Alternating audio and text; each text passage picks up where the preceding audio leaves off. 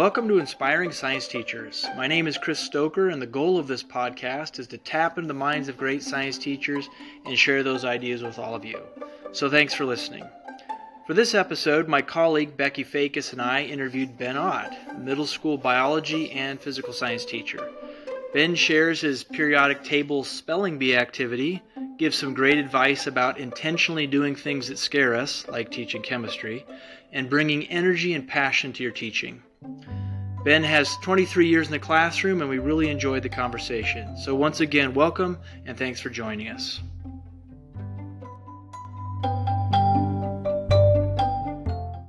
Well, Ben, uh, thanks for letting us come to your room here and chat with you a little bit. Um, let's just start off with um, you talking about what you teach, how long you've been teaching, and a little bit of that stuff. All right. Um, I teach biology and physical science at Les Bois Junior High in the Boise School District. I've also taught biology and chemistry at Borah High School, as well as life science back in Missouri, where I started. Uh, this is my twenty-third year of teaching. Okay, so we're the same number of years. You're twenty-one. twenty-one. So, all right. Um, what did you think you were going to be a teacher back in Missouri? Was that always a plan, or have you did it kind of morph into that? So both of my parents were teachers. My mom taught preschool music, and she was a choir director, and my father was a um, music theory professor at a university in Missouri. And so teaching was all I ever watched them do. So as a teenager, I did not want to be a teacher. I wanted to do something completely different. And I lent, I, uh, music, I love music, but it wasn't what I wanted to do. Um, but I liked helping people. And so I thought I wanted to be a doctor because I wanted to help people. So I went through like, I want to be an E M T, I want to be a nurse, I want to be a doctor. And so when I went to college, I went as pre-med. And that lasted until I took my first chemistry class. And I was like, how many of these do I have to take? And they were like, well, all of them. And, and at the time, that just that terrified me. And I was like, okay. But I had taken a number of science classes, and I was like, I really like biology. So maybe I'll be a teacher. And so I called my mom and dad, and I told them, I think I'm going to switch my major to education. And I didn't know what they were going to say. And they were both like, yeah, we were expecting you to do that. And so they just knew right away that I was going to be a teacher. Um, so then, then yeah, I just got into the classes. And so in Missouri, I went to Southeast Missouri State University in Cape Girardeau. And uh, they have a bachelor's in education with, of unified science, they called it. Mm. And so I had to take all of the basic level science classes. Two chemistry, two bi- two biology, two physics, two uh, you know earth science, everything. And then on top of that, I had to take, I had to emphasize. So I emphasized in biology. So then I had to take all the biology credits as well. Mm. So that was that was the degree, and and uh, then on top of that, you do all the education classes. Um, and so that's yeah, that's how that worked. With the unified science major, did you get kind of a universal certificate, or was it only in your emphasis area of bio? So in Missouri, I could teach any level biology class, but I could only teach like the basic level physics class or chemistry class, okay, or, or geology class or something like that. Um, but because I emphasized in biology, the, the certificate let me teach higher level biology. Yeah. So, and then I added a middle school certification at, because I had to be there for a couple more classes. I was on the five-year plan, and so um, I had to add couple more classes, so I figured I might as well, I was there already, so I might as well add the middle school certification, which was lucky because that was like the only job out there when I finished was middle school science. Mm. So it was good that I, I added that in. Gotcha. So where you didn't love chemistry in the beginning, looking back, was it learning chemistry to understand the bio, all the biochem that kind of made it seem like chemistry wasn't so bad, or did it take years of teaching before you actually tackled chem- teaching chemistry where you, yeah. you started to like it more? Or, or... So it, it scared me. Um, I wasn't good at it. I didn't enjoy it. The math, I, I've never been a super strong math person, right? Uh, at least in my head. And I, so I was always like, oh, there's no way I could do it. Um, but after having taught, I guess I was teaching like ten years at that time, a spot opened up to teach chemistry, and my department chair at the time was like, I think you should should take this over. And and I was like, um, I'm not sure. He's like, no, you'll be fine. So there was another chemistry teacher who was an excellent teacher, and he literally walked me through every day that first year and second year when I forgot everything. So he was like, he just walked me through how to do it. Um, and so I wanted the challenge. And what I found was, because I love chemistry now, what I found was not only did it make the biology make more sense, talking about polar bonds and all this mm-hmm. stuff, and it was um, the sequence we'd learned to teach of like how to convert in the metric system and how to do dimensional analysis. It just all of a sudden started to make sense, and it like just through the whole class we would build so you could do stoichiometry and all of this, and it was just really exciting. What I found was interesting though is traditional chemistry people and traditional biology people look at things very differently, and having taught both now, it's really interesting the bigger picture that I have. Um, like a biology person will look at hydrogen bonding certain way, and then you talk to the chemistry person and they're like talking about electronegativity, which the bio person isn't talking about. So it's it's really interesting to have those um, that bigger picture. No, that's I can relate to that. I did physics and math, and those are kind of similar in that you you look at things differently, and so I felt like I, uh, understanding both helped me be better too. Yeah. So I, I, I can relate to that. Well, one of the things we like to do is kind of have you walk us through one of your favorite lessons or uh, unit or however kind of you want to do it, with a little bit of a teacher overview and maybe what the students experience and, and why you like it. So okay. You can kind of tackle that however you want. All right. So I, I thought about that, and um, I'm actually doing a chemistry example. So okay. Which is funny because I started as a bio person. But uh, so I, I call it a periodic table spelling bee. And I don't know where I got this idea. It was not my idea originally. I stole it from someone. Um, so the, from a teacher point of view, where it's the first day of the periodic table unit.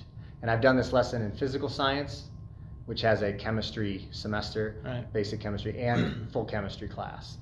Um, so it's the first day of the unit. They've seen the periodic table forever. They don't know anything about it, really. Uh, some have memorized the periodic table song, right? So they right. know they can sing yeah. all. So the idea is they use the symbols on the, of the elements to write words, to spell out words. So for example, no would be nitrogen and oxygen. And so I just, I have a little paper form, and they just, I just come up with as many as they can. And so from my point of view, they have to come up with a word, they have to write the symbols correctly, right? One's, and I go over, you know, the first letter is capital, the second is lowercase, if there's a lowercase. So they have to write them correctly. Um, and then they have to like write the symbol and write the name. And so then they do as many as they can, and I give a uh, a prize to the to the uh, student who comes up with the longest word. And uh, I have a number of rules for them, like no bad words. If they have to ask, then it's not they can't do it. Um, no proper nouns. I have a whole bunch of mm. things like that.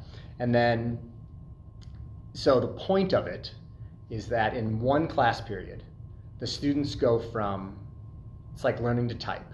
They go from, okay, I go, where's oxygen? And then they sit and they stare at the periodic table and they can't find it and they can't find it. So it takes them forever to, by the end of that period, they've looked at the periodic table in a fun way that the next day I'll be like, where's sodium? Right there. Where's, where's sulfur? Right there. And all of a sudden they know, in general, at least where things should be located, top, bottom, left, right.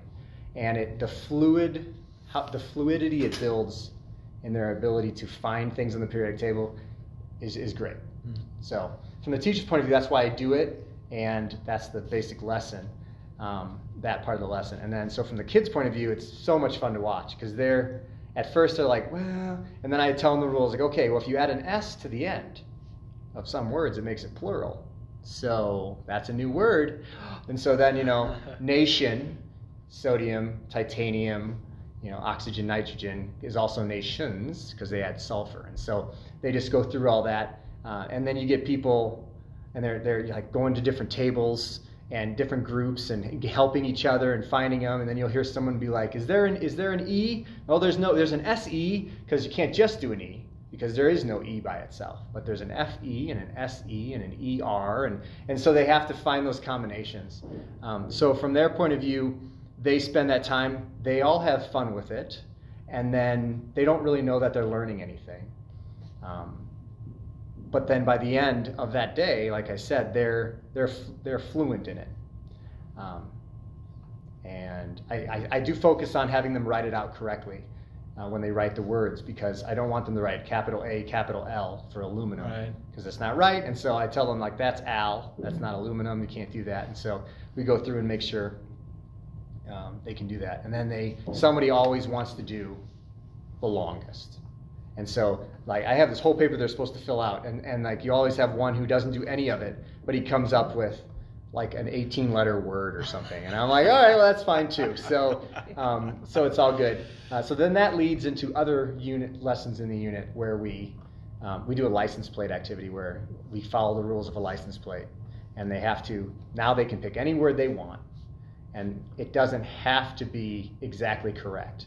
Like, because, you know, license plates, it just sounds right. So now, but they do right, it, right. So they can do anything they want, but they have to do, do it well. So, um, I had someone do like Hell's Canyon, and they draw cactus, so they design and color these things, and it's just beautiful. Um, and so it's the same idea, but now they just pick one word, and they and they do that one word. So that's kind of nice. Decorate the classroom with them, and that's kind of nice. We laminate them. Um, and then that just leads to all the other uh, units in the periodic table. Um, but now, when I say, where's magnesium, it takes them no time at all to go. And once in a while, you'll get someone who is absent during that first class. Mm. And they are totally lost, and they're so slow until they go back and do that first lesson. And it's just super obvious. So I just, that's the lesson I really enjoy, and um, everybody that's seems cool. to like it. So. Is that a Ben Ott original, that lesson, or did it you steal it from something? I don't remember where it? it came from, but I stole it from somebody. um, I've added to it with like certain rules right. and the and the longest word and things like that. But yeah, no, I'm I'm I don't know if I can say I've come up with a lot of original stuff. I've I've stolen a lot. So. Well, we jokingly call that harvesting, yes. but you know. Yes, that's what it is. Yeah. Make so. it a little better and then share it. Yeah. As long as you share it, you're fine. Yeah. That's right. right.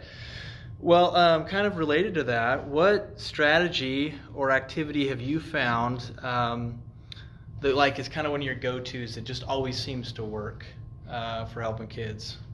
Um, well, I have a couple of things. So first off is um, just the energy the teacher has. Um, teachers have to be passionate about what they're doing. You ca- I, I cannot teach sitting down. I don't think anyone really teaches well sitting down. And you can walk around your buildings and watch people, and you can see if they're sitting down, the kids just act different.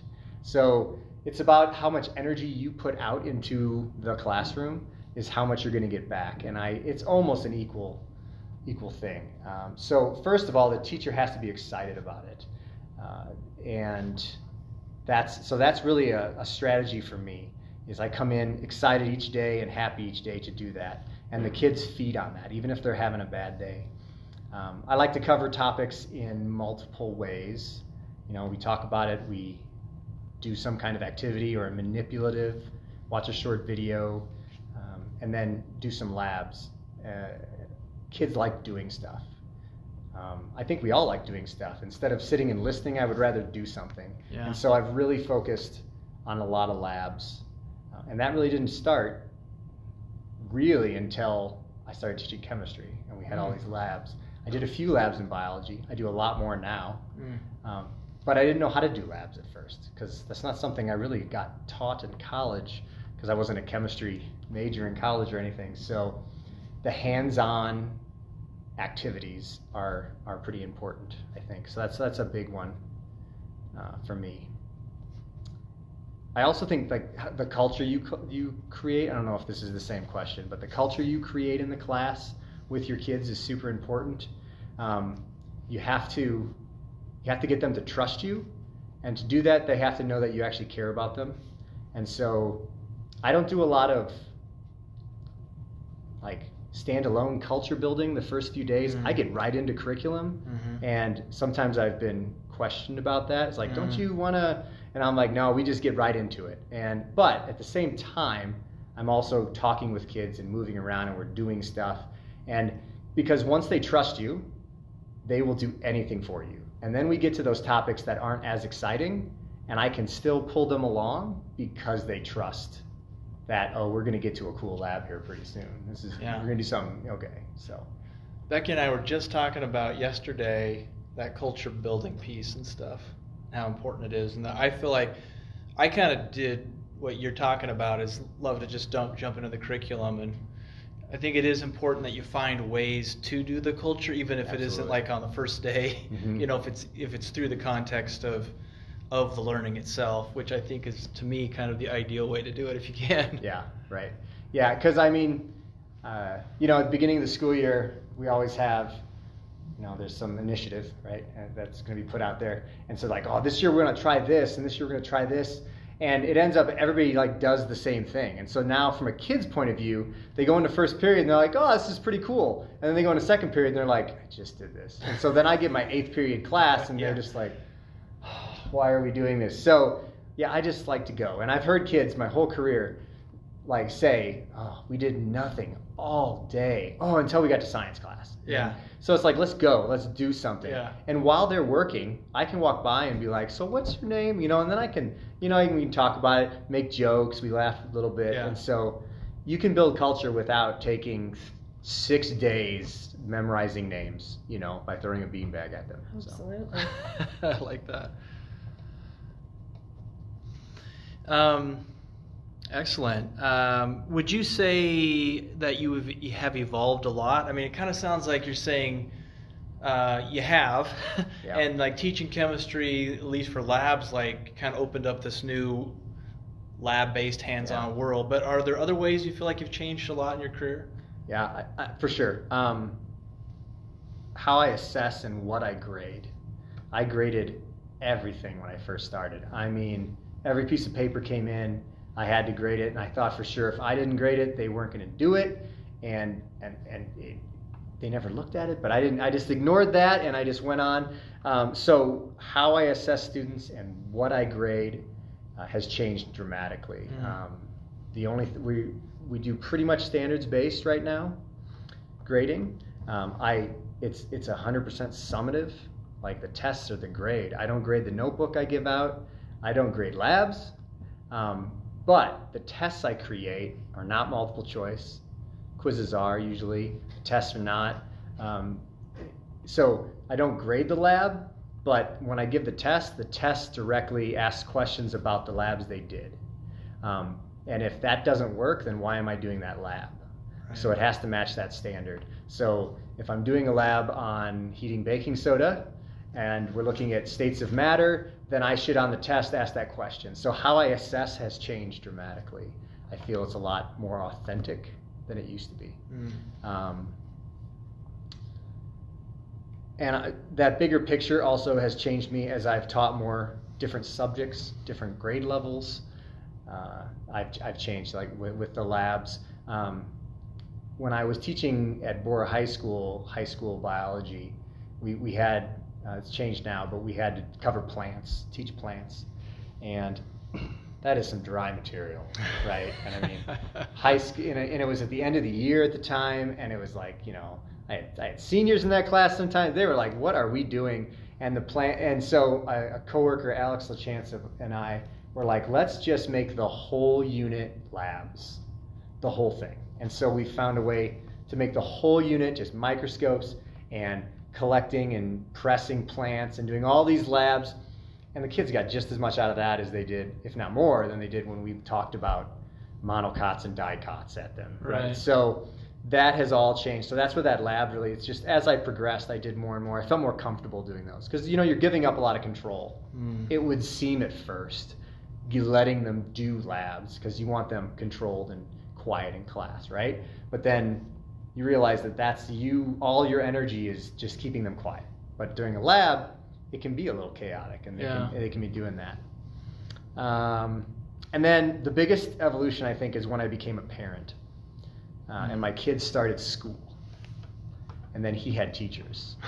And he came home, and he had opinions.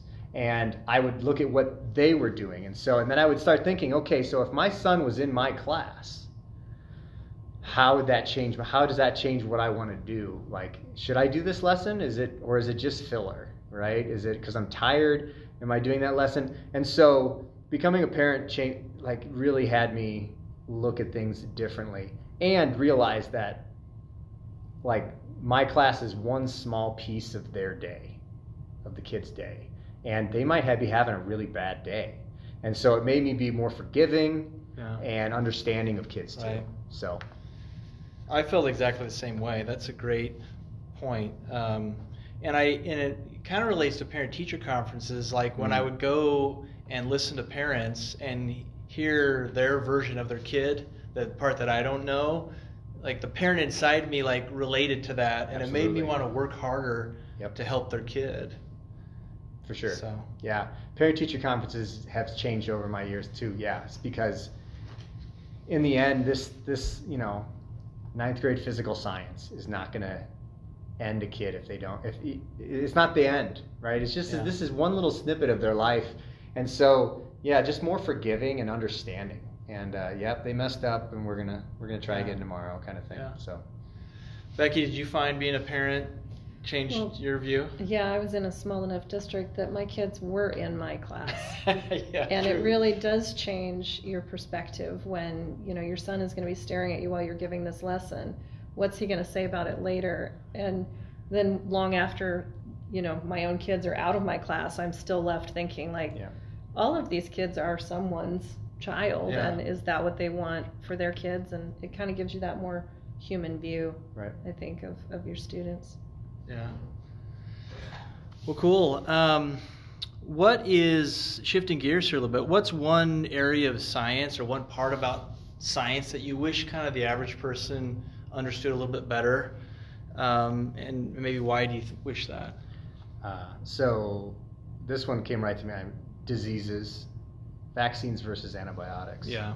Um, obviously, we know the COVID and the shutdown and all the things and the vac- and you know what a vaccine is. It's just people don't under in general my ex- my experience is people don't understand um, like first of all, what is a vaccine, when do we get a vaccine versus an antibiotic?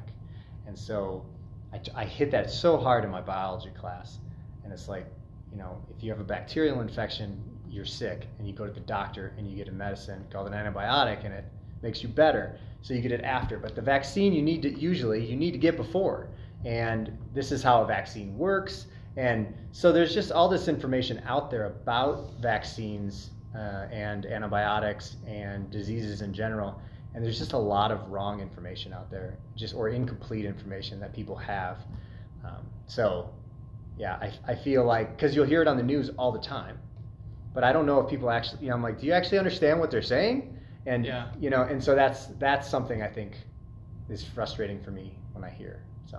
You feel like you hear it wrong sometimes in the media? I do sometimes, sometimes or just yeah. incomplete. Yeah. Just not so much wrong, but just incomplete. Like, and and they throw data out there a lot, but data can be manipulated. Yeah. And so it's like, you know, and I talk to my kids about, you know, why vaccinations have been good in the past and why we should get vaccinated and and uh, and things like that. And I've had I've lately had some really good discussions with students about. about vaccines and, and antibiotics and just medicines and and the C D C and everything. Yeah. You know, some some pretty heated, not heated discussions, but heated topics. Yeah. So, yeah.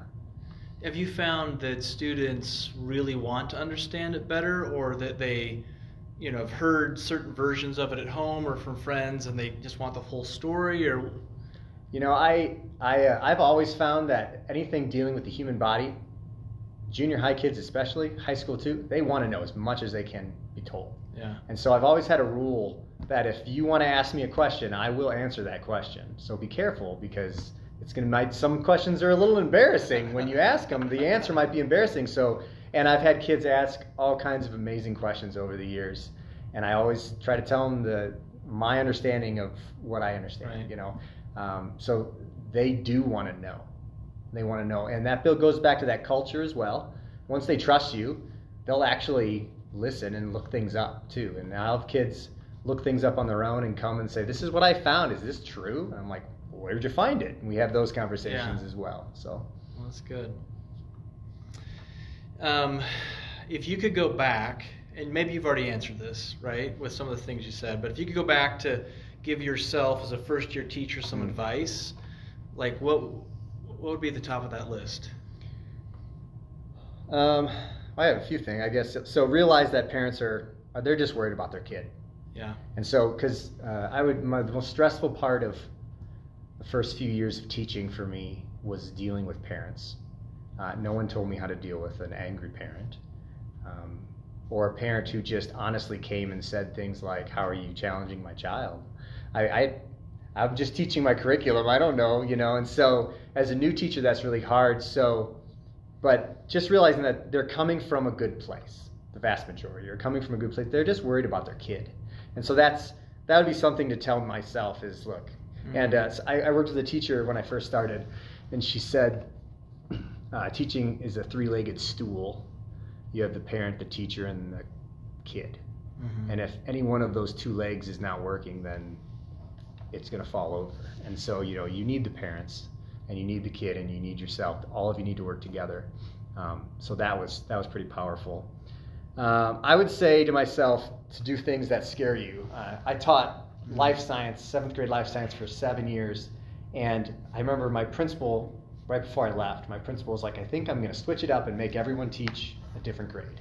And that scared me to death. I was like, I just figured out how to do this. I don't wanna change, but every time I've jumped into something that's scary, I've grown tremendously, and my teaching has gotten better, I think. Yeah. So that would be a big one. And then um, I reflect on a daily basis, just on a document I make, just to write some things down, like how did things go? Um, and then after you've done that every day for a year, you have it for every forever, and you can give it to other people, and it, and it's great because, you know, I'll say, oh, this didn't work, next year do this. But then I always forgot to do that, of course, mm-hmm. until I was halfway through the lesson the next year, and I was like, oh, I was gonna change this. So reflecting every day like that just reduced my stress a little bit. Mm-hmm. Um, and getting organized. Uh, I see so many teachers who are stressed and they're overworked, but then I, I go and look, and every year they recreate the wheel because they don't know where that was, or they can't remember exactly how that worked, and so they're just redoing it. I'm like, but you did this ten for ten years. Why are yeah. you still stressed about it? And so organization and being efficient, right? Um, and then I guess the last one was to really, with new teachers, is um, just to be really careful what you take on, because they will give you, people will give you as much as you'll say you'll take. Um, I've seen new teachers with five preps. Um, I've seen, uh, and coaching, and then, oh, lunch duty, oh, and go to the dance, and, you know, and they don't feel they can say no. And so I think a, a good department head is important, or somebody in the school to say, wait, wait, wait, you know, I'll go help with lunch duty. This person needs ten minutes alone every day so they don't lose it. Um, mm. So I think just be careful to not overwork. That's great advice. Yourself, yeah. because it is easy to get overworked. Um, yeah. Well, this, those are some really good pieces of advice. Yeah. Um, what? Let's just talk about you for a minute. Um, what? What are some things, or is one thing that you have learned, either personally or professionally, or something that has kind of stoked your curiosity or got you fired up about your own learning or your own abilities or something? Um, I. I just, I, I like to follow science news and, and like new discoveries and stuff like that. Right. So, you know, different things with Mars and all. I just, I'm just a big geek on all that. Uh, lately, um, F D A just approved an Alzheimer's drug because they've had a big breakthrough mm. with that. Uh, sort of a big breakthrough. It's been approved. It was rushed through. Um, and uh, I've known, I've known family that have had that. And so that's, that's really exciting to see that.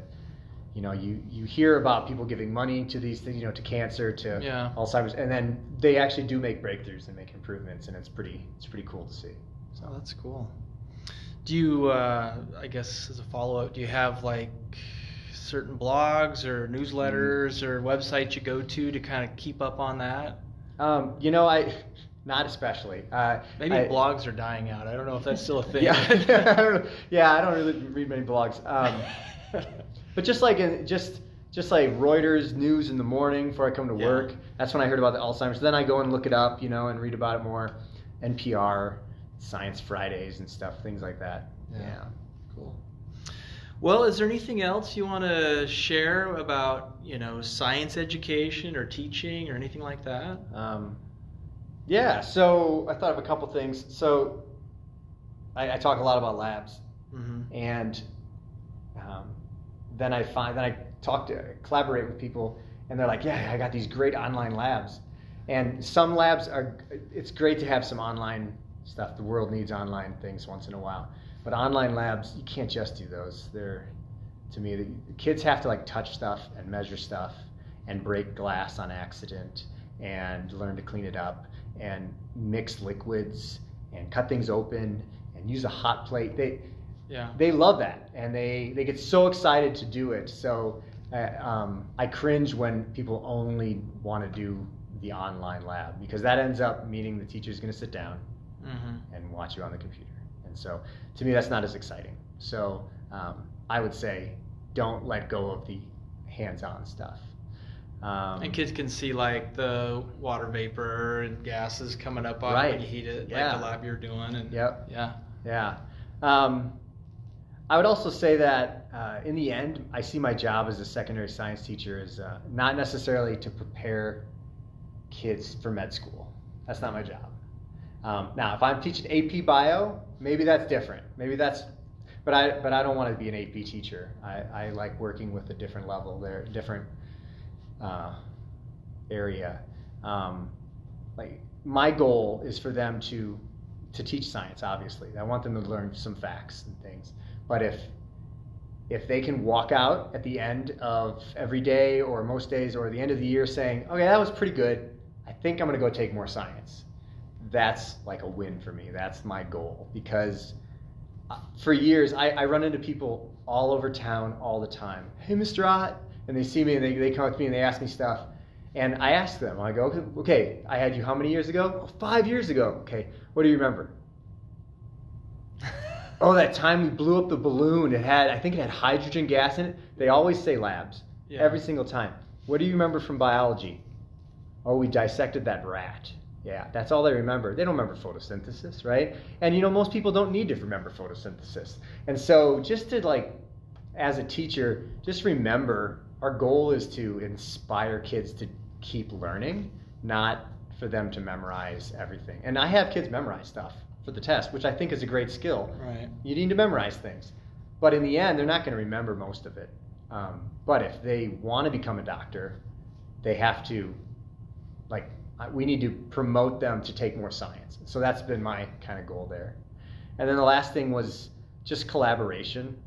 Um, I've always naturally collaborated well. I don't know why exactly that is, but my first my first teaching job, I came in and no one talked to each other. And I was like, what is happening? And so I was like, I want to do this. Do you have this? And a teacher was like, I do, it's in my cabinet. And I'm like, why is it in your cabinet? And he goes, well, when I give it away, I found out later, when it, when I give it to someone, they, the guy didn't give it back. And I was like, well, he retired, so can I have it? I'll give it back. And all of a sudden, like, people started sharing and collaborating. And we have official collaboration, right? Right. P L C, C L C, all kinds of things, which are great. And they work, and it, it it shows people how to collaborate, and I like those things. But there's also, like, just the everyday collaboration, where I'm in the hall, I go and talk to my other science teachers, or I show this thing to an English teacher and I go, does this make any sense to you how I wrote, wrote this? Um, so collaboration makes being a teacher fun. It makes your lessons better. It lowers your stress level because you start sharing responsibilities. Um, you work on the website while I go set up that lab, and Um, can you clean this up because I'm busy today? And all of a sudden, everybody's working together, and it's and it's great. So, well, that's awesome. I believe that's a, like the best sales pitch we've heard for collaboration I agree. in a long time. Yeah, I agree. Not that it was a sales pitch, yeah. but you know. Well, our last question, Ben, is really we kind of want to end on some of the crazy things that happen when you're a teacher and. I'm sure you've had a lot of things where there's kids have said funny things or weird stories. So what what kind of what kind of good stuff do you have for us?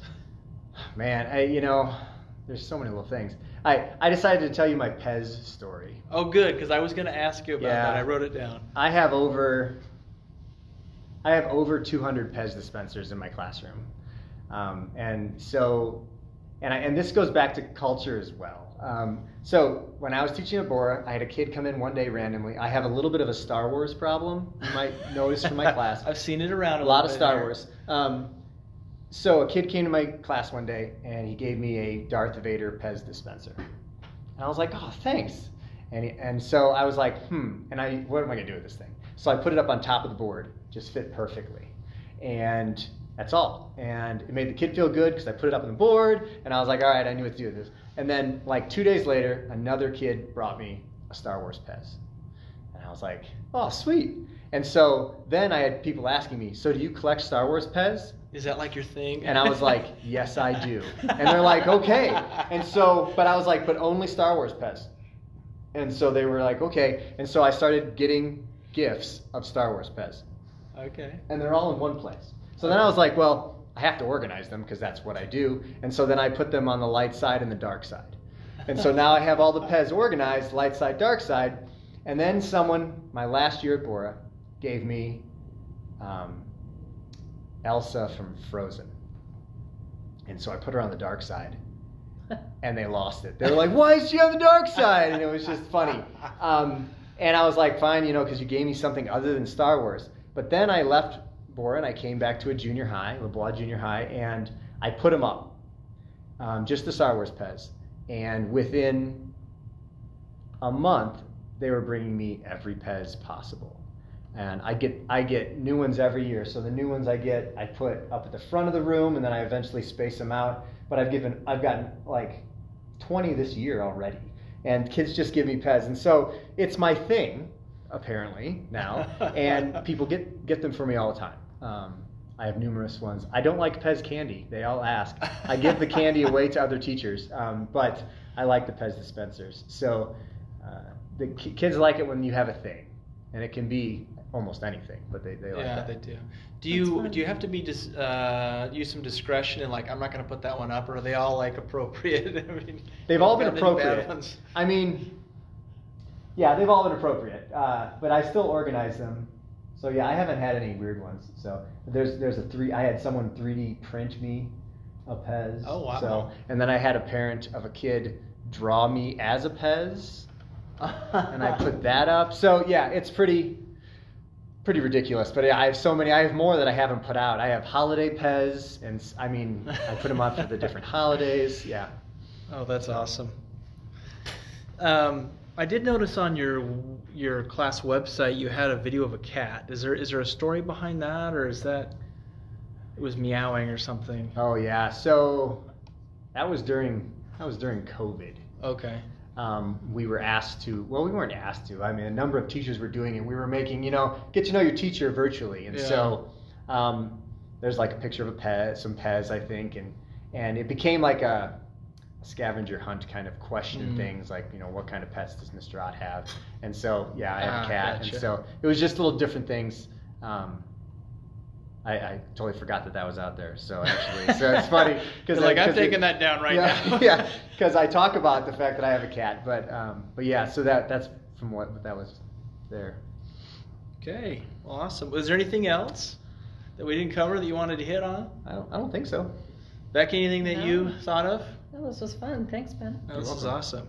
I, I think you've been you've really given some practical and yet at the same time philosophical like insights, and I think people are really going to appreciate kind of that balance. So appreciate the time. Well, thanks for coming out. I I like that you uh you're doing this. Yeah, this is fun. So yeah, thanks.